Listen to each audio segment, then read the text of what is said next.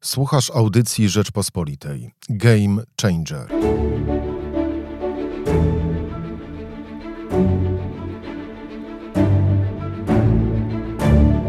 Jak zmienia się Sejm i polska polityka? Jakie znaczenie będą miały dla niej wybory prezydenckie?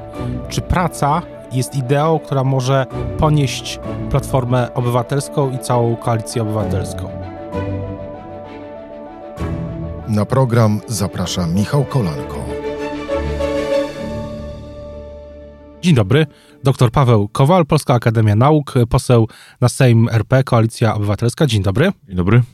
Kilkanaście tygodni temu, to prawie wieczność w polskiej polityce, mówił pan na konwencji Platformy Obywatelskiej, Koalicji Obywatelskiej o pracy. To była konwencja tuż przed wyborami parlamentarnymi, konwencja, w której w pana wystąpieniu właśnie praca pojawiła się jako najważniejszy, najważniejsze, najważniejsza wartość, najważniejsze hasło. I teraz o pracy mówią o tym, że Platforma ma być partią ludzi ciężkiej pracy, dla ludzi ciężkiej pracy. Mówią też politycy Platformy, mówi o tym Borys Budka, ale co to w zasadzie znaczy? No, to znaczy bardzo dużo. Praca jest takim bardzo... To znaczy bardzo dużo. Praca jest bardzo takim obszernym tematem, który zwraca uwagę. Po pierwsze na to, że ostatnie lata upłynęły pod hasłem wydatków socjalnych, czyli jak gdyby to, to, to, takie płuco jedno naszej rzeczywistości społecznej, że są ludzie biedniejsi, ludzie potrzebujący, albo ludzie, którzy w interesie państwa powinni dostać jakieś wsparcie, czyli na przykład te elementy polityki rodzinnej do tego dotyczą, czyli jakby te pieniądze trzeba wydać. No i potem powstaje pytanie, no dobrze, ale skąd w takim razie wziąć te pieniądze? Gdzieś na końcu się okazuje, że tych pieniędzy nie jest tak dużo, że się pojawia inflacja i tak dalej, i tak dalej.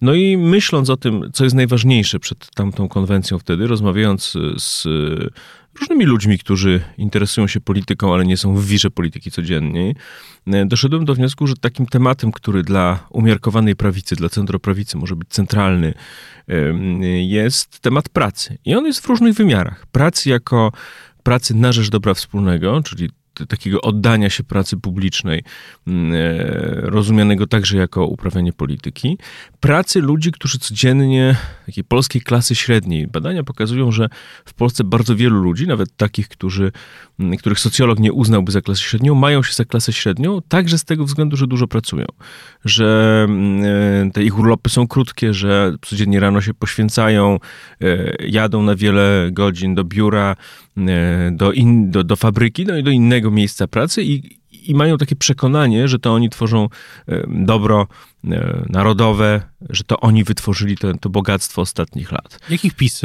Ja, ja myślę, że jeszcze, jeszcze przynajmniej na dwa elementy bym do tego dodał, jeśli chodzi o tę pracę. To jest firmy rodzinne, w ogóle biznes często się traktuje biznes jako coś, jako, jako taką grupę, której można coś zabrać. To często w wypowiedziach polityków obozu władzy się pojawiało, że można dodatkowo opodatkować bogatszych, dodatkowo im coś tam mm, zaiwanić, czy podwędzić, żeby takim językiem mm, e, to opisać. A przecież e, biznes to po pierwsze, to są też ludzie ciężkiej pracy. Przecież biznes nie przychodzi z niczego.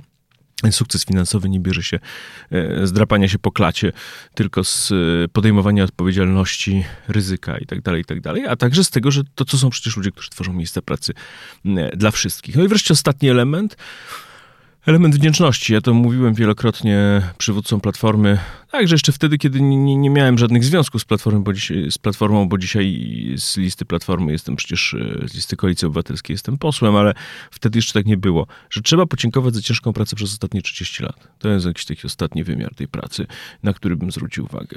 Ale też jeśli chodzi o klasę średnią, pamiętam w kampanii parlamentarnej taką dyskusję o tym, że PiS chce wzmocnić czy stworzyć częściowo, mówi mi to premier Morawiecki, e, mówi mi to premier Morawiecki, że chce za pomocą podnoszenia płacy minimalnej y, klasę średnią, nie tylko oczywiście za pomocą tego y, pomysłu, ale w ogóle chce utworzyć czy wzmocnić y, klasę, klasę średnią z perspektywy już całej kadencji PiSu, pierwszej, drugiej. Widzi pan, że to ma jakiś sens?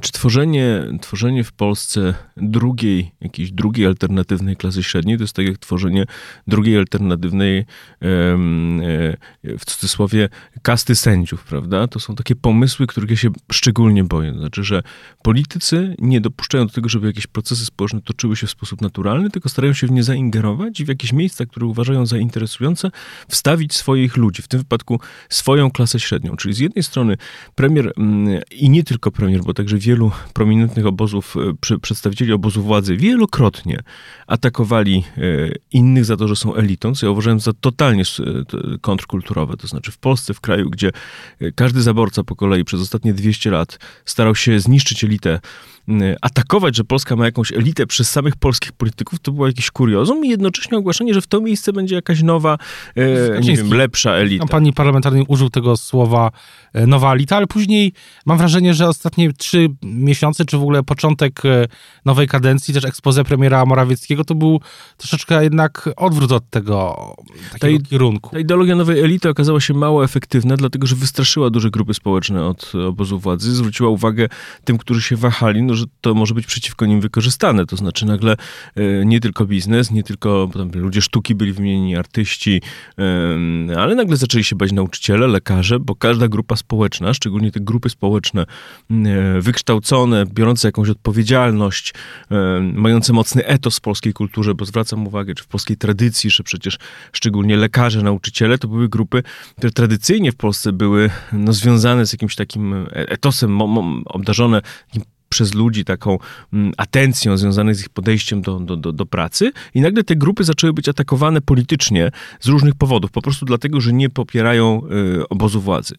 No i tutaj się, tutaj się pojawiło duże niebezpieczeństwo dla obozu władzy. Ja myślę, że gdzieś tam te socjologiczne sejsmografy na Nowogrodzkiej to wy, wytropiły, że atakowanie grup wykształconych y, tylko dlatego, że, są, że ci ludzie się wykształcili i że spełniają jakąś ważną rolę społeczną i obiecywanie im, że a my was zastąpimy innymi, no, nie zadziałało dobrze dla Prawa i Sprawiedliwości. Wracając jeszcze, wracając do Platforma, czy to przyjęcie tego jed, jako jednego z kierunków, że Platforma będzie, czy Koalicja Obywatelska, całe środowisko będzie środowiskiem, które e, jest dla ludzi ciężkiej pracy, to jest taki właśnie kierunek, uważa pan, że to jest kierunek, który może Platformę doprowadzić do zwycięstwa w najbliższych wyborach parlamentarnych kiedykolwiek one będą, bo zakładamy, że są w 2023, ale różnie jeszcze e, może być. To jest taki mm, też, e, jakby to ładnie ująć, game changer, coś, co zmienia e, platformę po tych ostatnich pięciu latach? Ja tu mówię o pewnej metaidei, która może, która może łączyć różne środowiska, które nie, nie, nie, nie są tylko platformą, ale nawet szerzej, czy może przede wszystkim szerzej, bo w takich kategoriach wtedy o tym myślałem, koalicji obywatelskiej, czyli mm, i pewne środowiska lewicowe, i pewne środowiska konserwatywne. Liberalne też. E, I liberalne. I kluczem jest do, do, zrozumienia, dlaczego to jest ważne, kluczem jest e, zrozumienie w ogóle etosu europejskiego, liberalnego konserwatyzmu, e, który zawsze przyznawał się do pracy. A w Polsce czasami ludzie tak odruchowo myślą, a praca to są jakieś lewicowe kwestie. E, ochrona pracy, prawo pracy, że to jest wszystko takie lewicowe. Tymczasem to, to w tradycji europejskiej wcale nie jest lewicowe, to jest takie centroprawicowe bardzo mocno, więc ja myślę, że to może być taka platforma właśnie do porozumienia różnych środowisk, które wokół tego zbudują program. Ale jak powtarzam, to na takim, na takim poziomie jest pewna metaidea, dlatego że do tego trzeba dopasować odpowiedni program, do tego trzeba dopasować proste rozwiązania, do tego trzeba dopasować rozwiązania podatkowe, które by pokazywały, że jeśli pracujesz, to będziesz sprawiedliwie oceniony, bo to dalej dotyczy sprawiedliwości. Ten problem pracy dotyczy też sprawiedliwości, czyli jeśli pracujesz dobrze, my weźmiemy trochę pieniędzy, które ty złożyłeś w podatkach i rozdamy grupom społecznym we wspólnym interesie, które tego nie mają, to będzie we wspólnym interesie, ale też docenimy to, że ty więcej pracujesz. A jest też, jak, jak w tym pan widzi ludzi młodych? Bo też jest seria tekstów, wiele tekstów od w zasadzie miesięcy, już lat, e, dotyczących młodych ludzi takiej pułapki której się czasami znajdują, że za mało zarabiają, żeby y, mieć y, kredyt, żeby mieć kredyt, y, żeby stać ich było na kredyt na mieszkanie, są w, na źle, są na umowach, które nie dają im poczucia bezpieczeństwa, są w takim zawieszeniu między też czasami życiem z rodzicami, życiem samodzielnym, zwłaszcza w dużych miastach, w Warszawie jak, jak w tym, są generalnie, wydaje się, że w wielu przypadkach niezadowoleni z tego, jak wygląda ich praca i jak, do czego w ogóle zmierzają. Widzę dwa elementy. Pierwszy taki, że jest poczucie w najmłodszych pokoleniach, ono jest słuszne, bo ono także wynika z różnych badań socjologicznych czy ekonomicznych, że to pokolenie, które teraz wchodzi na rynek pracy, będzie miało dużo trudniej, jeśli chodzi o możliwości zdobycia na takiej pozycji jak poprzednie dwa, trzy pokolenia w III Rzeczpospolitej. To z całą pewnością. To znaczy nie będą mieli możliwości tak szybkiej akumulacji kapitału, zdobycia takich możliwości, żeby, nie wiem, e, mieć mieszkanie, mieć jakiś majątek, żeby stawać się tą klasą średnią szybciej. I tutaj faktycznie jest jakieś pole, do, poważne pole do zagospodarowania. Ale osobiście, zaskoczę pana, jestem przeciwnikiem takiego e, traktowania wszystkich e, młodszych kaszko, kasz, kaszką z mlekiem, czyli że, że, że w tej chwili jest taka maniera w opinii publicznej, szczególnie wśród polityków, żeby na każdy postulat młodych odpowiedzieć, tak, macie rację, my dla was przygotujemy super kaszkę z mlekiem, nie będziecie musieli już tego robić, tego robić, tego robić. Odbieranie ludziom możliwości, żeby stawali przed pewnymi wyzwaniami, też jest złą drogą, bo to jest droga, to jest takie trochę podcinanie skrzydeł. To było charakterystyczne zresztą, kiedy wprowadzono to rozwiązanie, to rozwiązanie, że ci, którzy pracują na umowach, e, w, na umowach o pracę, nie, nie, nie, nie płacą, a są młodsi, prawda, nie płacą niektórych świadczeń, ale już dla tych, którzy, dla tych, którzy prowadzą własną firmę, tego rozwiązania nie zastosowano. Czyli widzimy w tym jakąś taką nową filozofię państwa, która mi się bardzo nie podoba, że mówi się młodym dobrze, jeżeli jesteś na etacie, to jest dla ciebie najlepsze rozwiązanie, będziesz najspokojniejszy i tak dalej, i tak dalej. A tymczasem ludzie są różni. Niektórzy chcą być na etacie, chcą mieć ten, to poczucie stabilizacji, ale niektórzy, w różnych epokach to jest różna grupa, większa, mniejsza, mają skłonność do ryzyka i tym, którzy mają skłonność do ryzyka, są bardziej innowacyjni, no po prostu mają taki charakter, że chcą pracować na swój rachunek, też trzeba pomóc. Nie mówić im, że my za was wszystko załatwimy, tylko raczej dać im mm, jakąś szansę. E, więc e, popatrzmy na młodych nie tylko jako na tych, którzy są roszczeniowi i którym trzeba zawsze przytakiwać, bo wbrew pozorom, e, mówię to z własnego doświadczenia pracy akademickiej z młodymi, nie zawsze to jest aż takie doceniane. Jest to często. Mm, też zadałem to pytanie wcześniej liderowi Platformy Borysowi Budce, który też jest wykładowcą akademickim. Pytałem go o to, co co młodzi ludzie do niego, z jakimi sprawami do niego przychodzą, albo o czym rozmawia. Jak, jakie widzi pan zmartwienia tych ludzi, z którymi pan, młodych ludzi, z którymi pan pracuje na co dzień? Znaczy, ja akurat, znaczy nie wiem ile, ile Borys Budka ma możliwości e, rozmawiania ze studentami. Ja prowadzę zajęcia na kilku uczelniach, mam tych możliwości sporo, ale staram się w, w tym czasie nie rozmawiać o polityce, więc to już naprawdę są e, dość rzadkie przypadki, kiedy ktoś do mnie przychodzi z czymś, e, bo dość, dość ostro zawsze pilnowałem, żeby rozdzielać tę pracę akademicką od, od wszelkiego choćby cienia podejrzenia, że tam uprawiam jakąś działalność, powiedzmy, polityczną. To, o czym mówię, to są raczej moje obserwacje dotyczące dotyczące w ogóle nastawienia do życia mm, e, młodych i a w mniejszym stopniu pochodzą z rozmów, bo tych rozmów jest w naturalny sposób na ten temat mniej, bo my rozmawiamy po, o, na zajęciach o czym innym, o tym, o czym są zajęcia. E, wniosek mój jest taki. E, faktycznie dzisiaj w tym nowym pokoleniu jest większe nastawienie na kwestie bezpieczeństwa e, niż, e, niż kwestie jakiejś takiej brawury życiowej, żeby na przykład więcej szybko zarobić. Na pewno jest pewne takie mm, skwaszenie, kiedy patrzy się na pokolenie, kiedy najmłodsi, mówię o studentach, patrzą na pokolenie swoich ojców i dziadków i mają takie poczucie, że im nawet nikt nie podziękował. Czyli widzą takie półtora pokolenia wcześniej ludzi, którzy się zapracowali w cudzysłowie na śmierć.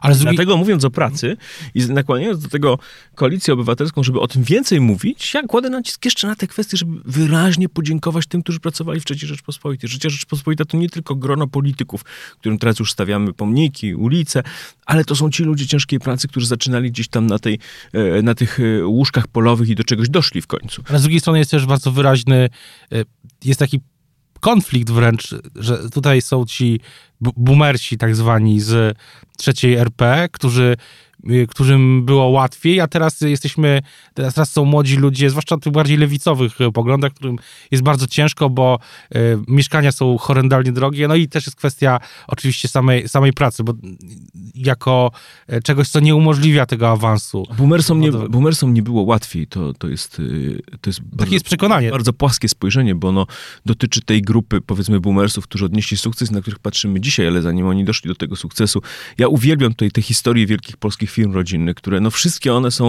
e, roz, rozpoczynają się jak wielkie takie eko, po, początki ekonomicznych epopei w XIX wieku. Wszystkie zaczynają się od Ziemi obiecanej. ciężkiej, wszystkie zaczynają się od ciężkiej pracy, jak, jak w Ziemi obiecanej, czy e, jak właśnie jak u Raymonta, czy jak, jak u Prusa. E, widzimy zawsze te, te, te, ten, to, tą ciężką robotę na początku i takie były lata 90. I za to trzeba podziękować, o tym trzeba mówić, o tym powinno być więcej w kursach e, nauczania historii e, w szkole. O tym powinno się uczyć, tak jak, e, jak, jak się uczy o, nie wiem, o, o, o łodzi XIX-wiecznej, o, nie tylko o polityce, nie tylko o kulturze, ale także właśnie o ekonomii, o tym, jak powstawały te wielkie fortuny. I to jest, to na pewno trzeba zrobić. Więc boomersom wcale nie było tak łatwo i trzeba by to też powiedzieć temu najmłodszemu pokoleniu. Po prostu były, były inne trendy, inaczej było na świecie, na inne rzeczy. To był super liberalny świat. Przecież mówimy o 90 latach, kiedy mm, e, wszystkim się wydawało, że liberalizm to jest jedyna E, idea, za którą warto pójść, jeżeli To właśnie ma mało komu już teraz się tak Teraz jest inaczej, po prostu jest inny trend, inna sytuacja i na to też zwróćmy uwagę, że jednak sporo się zmieniło. Czyli tamtym trzeba oddać sprawiedliwość i powiedzieć o nich prawdę, wcale nie było lekko tym boomersom, a z dzisiejszym młodym pokoleniem pogadać w uczciwy sposób, powiedzieć, że są właściwie e, no takie dwie główne drogi. Albo wybierasz tę drogę, gdzie bezpieczeństwo jest kluczem, czyli szukasz sobie etatu w urzędzie, w administracji rządowej, samorządowej, mm, e, w jakichś innych instytucjach, gdzie masz tą pewną umowę o pracę, ale my jako państwo jesteśmy też zainteresowani, to... żebyś podejmował ryzyko, żebyś tworzył firmy, żebyś two... żeby to było innowacyjne, żebyś wyjeżdżał z tym za granicę, żebyś promował Polskę, żebyś mm, e, no, był taki mocniejszy, prawda? To trochę, że trzeba zobaczyć, że niektórzy z tych młodych takich, powiedzmy, szczeniaków mają takie gru grube łapy. Widać, że mogą mocno urosnąć, prawda? Też, żeby im tego nie odebrać tej szansy. Ale też to jest poziom metapolityki, ale przechodząc na poziom samej polityki i tego, co teraz dzieje się w, w polityce, trzy miesiące, ponad trzy miesiące po tym, jak y, wystartował nowy Sejm z lewicą, o, o, której pan wspomniał, że to jest takie przekonanie, że praca jest tematem y, lewicy. I pytanie jest y, Platforma pod nowym kierownictwem i, i, jak pan sądzi, co, co dalej się będzie z, tym, będzie z tym układem działo? Jak pan w ogóle ocenia, albo inaczej, zaczynając może, jak pan widzi lewicę, która się w tym Sejmie pojawiła? No tak, z lewicą jest... Problem z tym, że, stand, że tak e, na poziomie pewnego stereotypu lewica jest skojarzona właśnie z tematem pracy. E, ale gdyby do tego dodać jeszcze jedną konkurencję, gdzie Platforma i, i, i koalicja, my jako szeroki obóz, powinniśmy walczyć z, e, z Prawem i Sprawiedliwością o pojęcie sprawiedliwości. Dlatego, że oni za bardzo poszli w ostatnich latach, mocno poszli w kierunku obiecywania ludziom równości. Czyli powiedzmy, wszyscy będziecie macie takie same żołądki. Oni właściwie często mówią, tak jak się mówiło, jak Lewica kiedyś mówiła mm, do ludzi. Wszyscy macie takie same e, żołądki, podzielimy was. Państwo najlepiej wie, jak podzielić. Premier, minister, oni zawsze lepiej wiedzą od ciebie. Natomiast kiedy się wprowadzi właściwie rozumiane pojęcie sprawiedliwości, które nie dotyczy tylko, tak jak niektórzy myślą, karania, ale dotyczy także sprawiedliwego mm, e, odpłacenia komuś na przykład za jego wysiłek, to wtedy nagle widzimy na poziomie właśnie meta, że trochę inaczej ta polityka mogłaby wyglądać. I ja bym chciał, żeby koalicja, ko, koalicja obywatelska wzięła sobie i, i po, poważnie podjęła walkę z Prawem i Sprawiedliwością o pojęcie sprawiedliwości, czyli powiedziała, jeśli ty jesteś zdecydowany na większe ryzyko, jeżeli ty jesteś zdecydowany na to, żeby i sam decydujesz, że chcesz mieć krótszy urlop, że chcesz, y, mm, nie wiem, ufundować coś ważnego dla twojej miejscowości, chcesz się mocniej zaangażować, to my to widzimy. I tworzymy takie mechanizmy, w których to zostanie docenione nie usłyszysz, że, jest, e, że, że, że ta twoja dodatkowa praca jest nic nie warta. Przeciwnie, usłyszysz, że to twoje zaangażowanie, praca, czasami praca opłacona, ale przecież w pracy nie chodzi tylko o zdobycie pieniędzy, to jest dużo głębszy i poważniejszy problem, ale też praca społeczna zostanie zauważona. I bardzo chciałbym takiego e, miksu, gdzie z jednej strony mamy ten problem sprawiedliwości ustawiony właściwie, a z drugiej strony problem pracy ustawiony właściwie. I tak Platforma czy Koalicja Obywatelska wygra wybory za Trzy lata? Tak jak panu powiedziałem, to o czym mówimy, to jest na poziomie pewnej metapolityki. Do tego trzeba dopasować dobry program, który by te idee, o których teraz rozmawiamy, rozpisał na proste, zwyczajne propozycje zrozumiałe dla tych, którzy będą głosować. Widzi pan osłabnięcie Prawa i Sprawiedliwości przez te ostatnie trzy miesiące? Widzę brak, inny... widzę brak idei. Oni, ich siłą było zawsze to, że byli w stanie zgłosić jakieś ciekawe idee. Teraz oni e, nie są w stanie z siebie nic wykrztusić. Ale z drugiej strony idea, którą zaprezentował pan premier Morawiecki w czasie ekspoze w listopadzie, idea normalności, to była ciekawą ideą. Może niezbyt nie sądzę, ja nie ale sądzę. Nie sądzę, nie było, w tym, nie było w tym nic nowego, nie było żadnej e, nowej oferty i zresztą to się dzisiaj sprawdza, dlatego że kompletnie zaboksowała kampania prezydencka. Kampania prezydencka myślę jest najlepszym. Przecież oni między sobą mówią to, co się mówi we wszystkich miejscach, gdzie się w Polsce rozmawia o polityce, że kampania prezydencka będzie być może takim najważniejszym aktem politycznym. Ja zresztą nie jestem osobiście przekonany, że kampania prezydencka i wszystko się zmienia. To nie jest aż takie proste w polskim systemie, no ale takie panuje przekonanie. I oni mając to przekonanie, zdając sobie z, jego, z niego sprawę, nie są w stanie właściwie niczego zaproponować. Przemówienie prezydenta mm, efektywne, mnóstwo ludzi, światła, konfetti i tak dalej, i tak dalej. I nic nie pamiętamy, o czym prezydent mówił. I pustka. Ja, ja Jest pamiętam, jakiś powód, dla którego tak się Ko- dzieje. Z tej, z tej konwencji pamiętam hasło, że prezydent Duda, tak mówił prezes Kaczyński, kandydat naszych marzeń, czy prezydent naszych marzeń. I mm, no, było takie budowanie wrażenia, że, że ponieważ jest tak dobrze, no to prezydent będzie gwarantem tego, żeby było dalej tak dobrze, z kilkoma korektami. Tam onkologia, służba zdrowia, smog.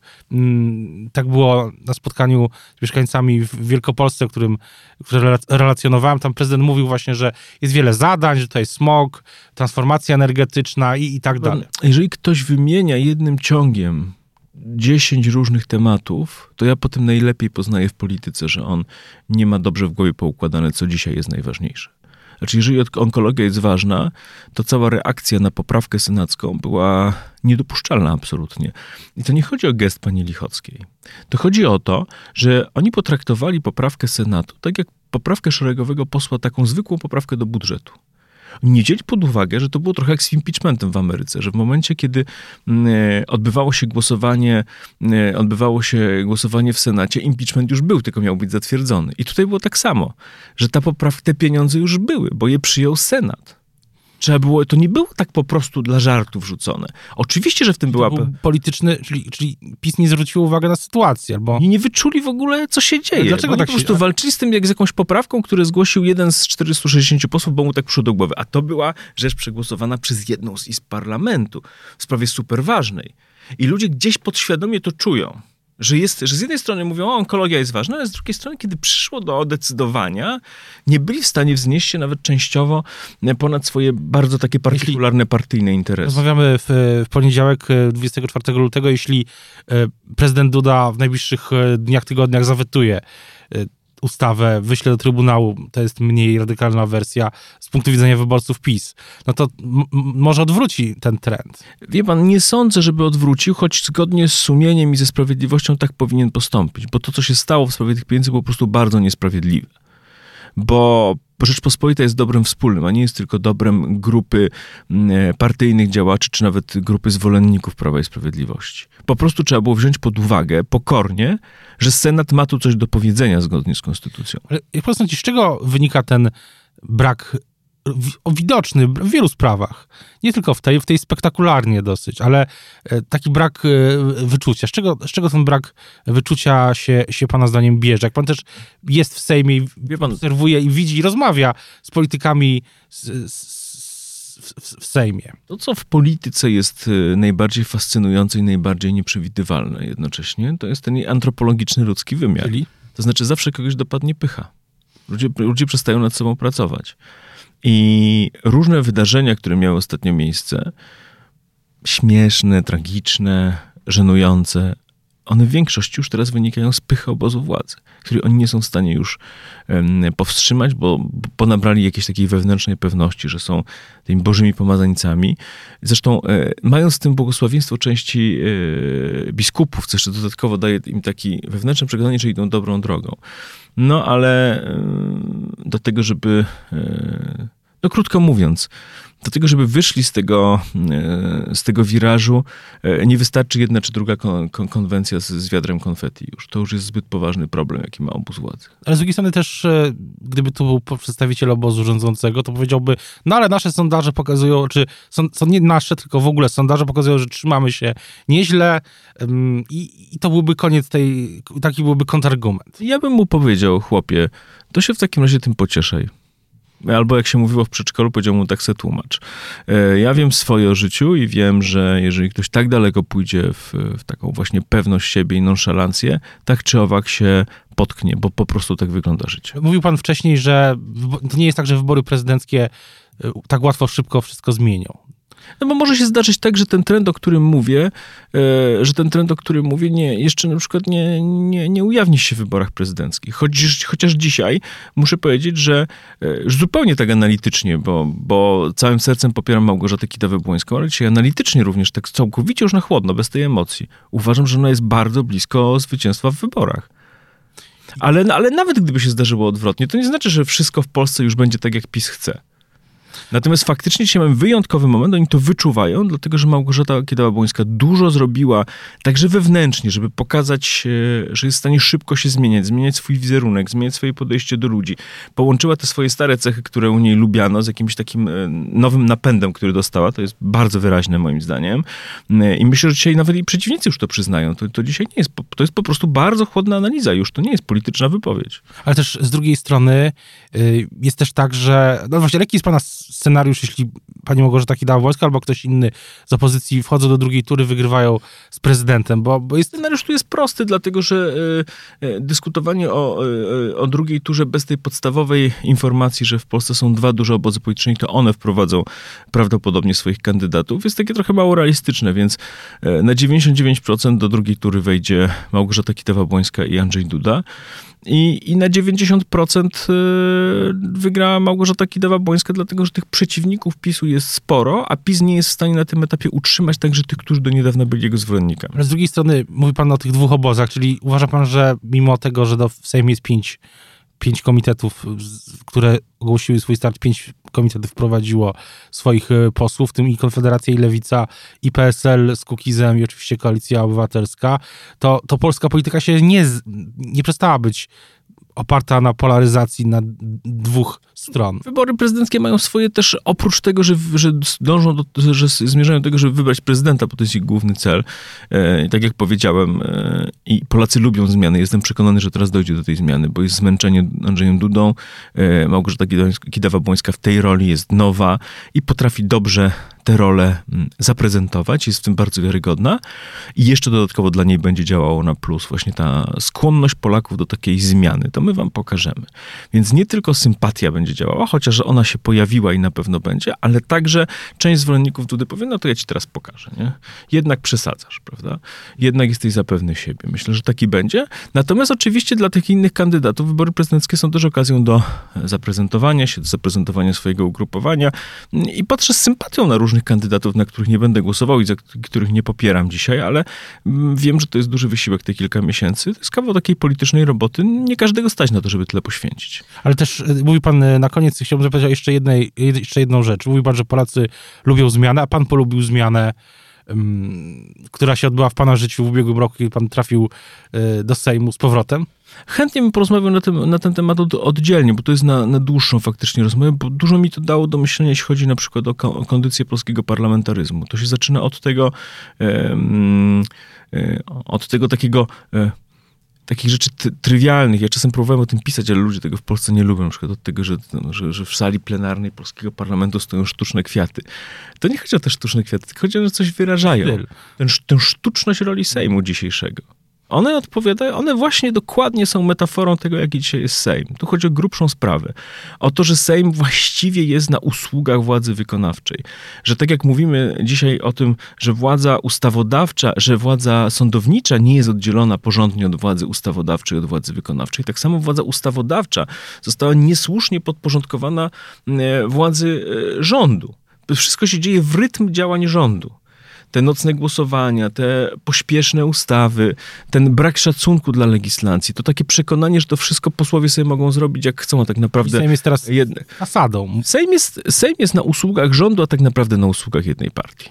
I w Sejmie nie, nie powstaje, Sejm dzisiaj jest kompletnie, jest właśnie sztuczny jak te kwiaty, które stoją w prezydium. A dla pana osobiście jakaś jest coś, co pana najbardziej, poza tymi sztucznymi kwiatami, coś jeszcze... Tak, nie, to nie chodzi o sztuczne kwiaty, ja je po prostu traktuję jako pewną metaforę. Oczywiście, ale coś, czy coś w ogóle pana jeszcze tak mocno zaskoczyło w tej, przez te miesiące ostatnie, na minus albo na może na plus? Znaczy te, ten, y, to na, na, więcej jest na minus jednak rzeczy. Więcej jest jednak na minus rzeczy, yy, na przykład y, styl obrad, że w, w, prezydium Sejmu właściwie, czy pani marszałek dokładnie, dąży do tego, żeby jak najmniej było dyskusji, jak najmniej, jak najmniej, jak najmniej. Ta dyskusja prze, przenosi się w Sejmie do ław po prostu i jest bardzo dużo takiego, tego, czego ludzie nawet nie słyszą, bo nie wszystko wyłapują mikrofony. Cały czas ktoś coś dogaduje, mówi. Nie ma, nikt tego wszystkiego poważnie już nie traktuje. Wydaje mi się, że kilkanaście lat temu, kiedy byłem już w Sejmie, to było trochę jednak inaczej, prawda? I też stosunek rządu do Sejmu był inny, to znaczy, jeżeli przychodzili ministrowie czy premier, no to stać ich było, nawet jeśli byli z innych obozów politycznych, na dużo więcej szczerości. Dzisiaj wystąpienia premiera na przykład są już takie kompletnie ustandaryzowane, jakby jakaś maszyna je napisała. Właściwie można je streścić, że wszystko super, wszystko świetnie. To jest e, jedyne, co premier ma do powiedzenia Sejmowi. Nie zostało nic z tego pakietu demokratycznego, o którym Prawo i Sprawiedliwość kiedyś mówiło. To tego doka nawet by coś zrobili, prawda? Co by to szkodziło, żeby premier jednak raz na dwa tygodnie, czy raz na trzy tygodnie mm, wpadł do Sejmu i, i podyskutował z posłami? No przecież nie jest taki niezdarny, żeby sobie nie poradził, bo, bo sobie dobrze radzi w takich dyskusjach. Czego się boi? Ja tego kompletnie nie rozumiem. Ba, ba, bardzo dużym problemem jest też taka dezorganizacja Sejmu, na przykład, że dwa, trzy dni do posiedzenia, jeszcze nie wiadomo kiedy głosowania, kiedy, mm, kiedy jakie posiedzenia komisji. Mm, coś niedobrego się dzieje z Sejmem jako z instytucją. Został poważnie osłabiony. I myślę, że faktycznie mamy w Polsce problem z trójpodziałem władz i to nie tylko w odniesieniu do władzy sądowniczej, ale także do władzy ustawodawczej. A jeśli myśli pan, że odbudowa tej mm, instytucji jest y, y, możliwa w ogóle? Czy instytucje trudno się chyba w ogóle odbudowuje albo zmienia nawet? Ja myślę, że my zmierzamy tak czy owak, tylko to też znowu na, na dłuższą, oddzielną dyskusję. My zmierzamy do nowej konstytucji, tylko jeszcze nie wiem, jak do tego dojdzie.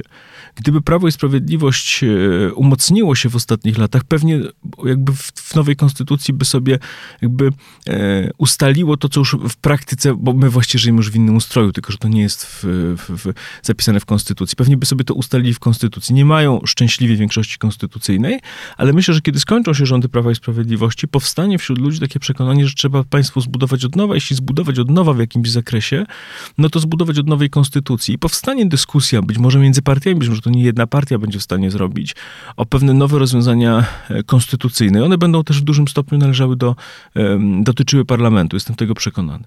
To też temat na kolejną rozmowę. E, bardzo za tą obecną dziękuję. Dziękuję bardzo. To była audycja Rzeczpospolitej. Game Changer.